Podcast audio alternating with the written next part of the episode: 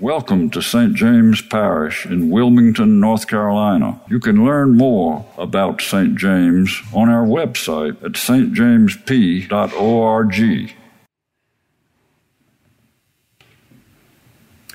Again, good Easter morning to you, St. James Parish family. We've been holding this in for so many weeks now, and I know we are Episcopalian, but can I get another alleluia? Again? Alleluia indeed, for this moment where we gather and where we celebrate on the first day of the week, just as faithful people like you and I have been doing for over 2,000 years. But why Sunday morning? Why not Saturday? Why not Tuesday night? Well, though we can look to all four of the gospel writers for the answer, today we focus on the Gospel of John, chapter 20, verse 1. Early on the first day of the week, while it was still dark. And boom, the early church adopted the first day of the week for newly minted Christians to gather, to worship, to learn, and to be in community together. Followers of Christ are still doing all of those things all over the world and right here, right now.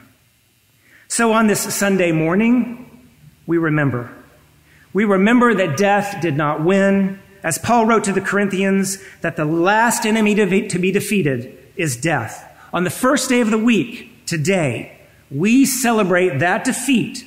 And by the way, every day of the week, death was and is defeated. Alleluia.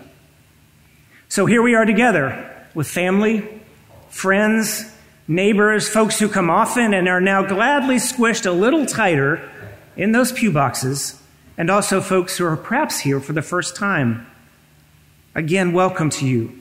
How great it feels for all of us to be together.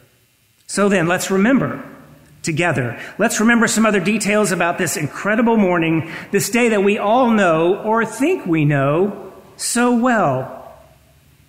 There's Mary Magdalene John records her alone, but from the other Gospels, we know she wasn't the only woman at the tomb that morning.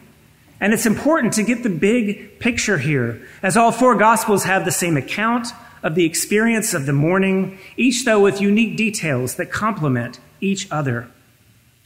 Yes, we do read John's account this morning, but I think I might refer to all four. So if you're inspired, please feel free to look in those Bibles in the pews or even at home for other details. Back to Mary, though, up super early at the tomb. Perhaps she was the first. Perhaps she walked ahead of the others just before dawn. We don't know. I would be willing to bet, though, that Mary had not slept so well the night before, if at all. Mary was grieving. Mary's heart was sick. And at first glance, it's hard to reckon why Mary would go out at oh dark o'clock and stand in front of a giant stone. But if we think about it, it makes perfect sense. Why do the living ever go to those last points of contact? The cemetery, the columbarium, the garden. Of course, we can't get to our loved ones, but we can remember them. So, this place, this tomb, was likely the last point of contact that Mary had with the body of Jesus. Love doesn't mean more than a reason than that. Love just gets up. Love goes. Mary gets a surprise at the tomb, though. They all do. The stone is rolled away. A two ton stone that had to be put in place from an uphill route is moved away. Her natural brain searches for a natural cause, but there isn't one, of course. But she's looking for some answer, any answer, someone to report to, so Mary runs she runs to Peter and to the other disciple, the one whom Jesus loved. Now, you and I know that the other disciple, the one Jesus loved, is John. And why do we know that? Because today we're reading John's gospel, and John tells us so. You gotta love John. He refers to himself as Jesus' favorite several times like this throughout his gospel. It kind of makes me laugh too.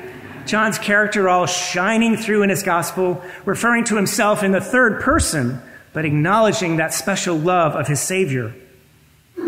So at this point, Mary leans right in on that old story we all have used and says, They, the mysterious they, have taken the Lord out of the tomb. We don't know where they have put him. Who is they? If they aren't there, they aren't there. But Mary is frantic. Mary's looking for help. This is what John records next in verse 3.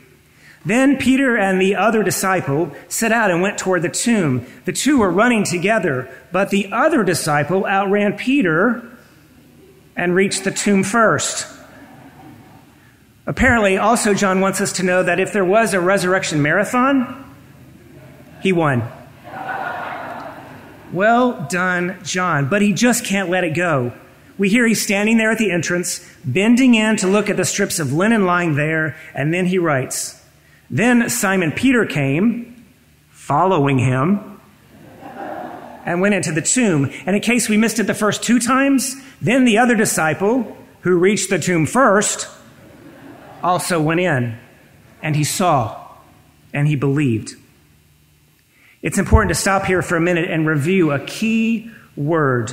In our language, it is the word saw, which to us simply means you were looking at something. But in the original Greek, the word saw is translated three different ways, have very different meanings. All three are right here in this important narrative of John and Peter witnessing that empty tomb. John, who got there first, looked in and saw the linen wrappings lying there. That translation means glanced, noticed, made out a general scene. You can imagine John leaning in and doing a head wag, getting the idea of emptiness. But then Peter, coming in second, by the way, scoots by John. Maybe he gives him a little elbow on the way into the tomb. Maybe he's a little sore that he was slower. But we do hear this he saw the linen wrappings lying there and the cloth that had been on Jesus' head, not lying with the linen wrappings, but rolled up in a place by itself. This word saw in Greek is theoreo, the root of our word theater. Theoreo means to study intensely and closely. We get more detail from what Peter saw, but no conclusion yet. Peter, being Peter, is shaking his head like he understands but as usual, Peter has no clue. Luke's account goes so far as to tell us that Peter went away, wondering to himself what had happened. Oh, Peter. We can all identify with Peter. We see, we study, we play the game, but we don't even know at times when we've won. Now, for that third saw, back to John and listened for it, he also went in and he saw and believed. This is the Greek word eidon, and it means to see with comprehension, to understand with strength. He looks and he really sees. And when he does, he believes. We are told they didn't yet understand the scripture that Jesus would be raised from the dead, but we know here that John is starting to remember.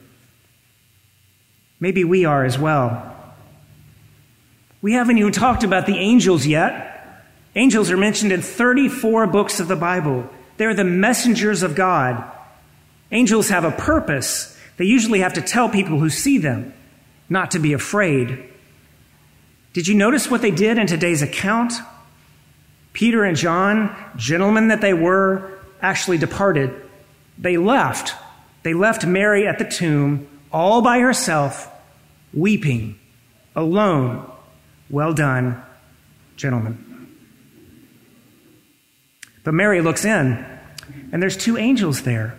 And for some reason, she doesn't faint. She doesn't scream. The angels say, Woman, why are you weeping?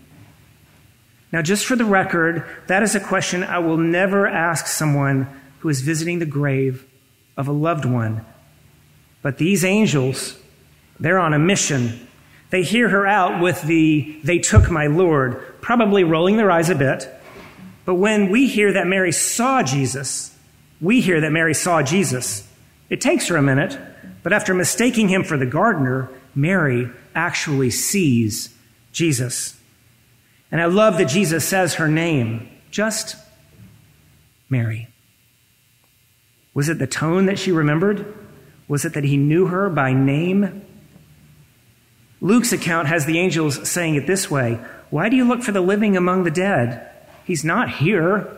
He is risen. Remember how he told you while he was still with you in Galilee. The Son of Man must be delivered into the hands of sinful men, be crucified, and on the third day be raised again. Then they remembered his words.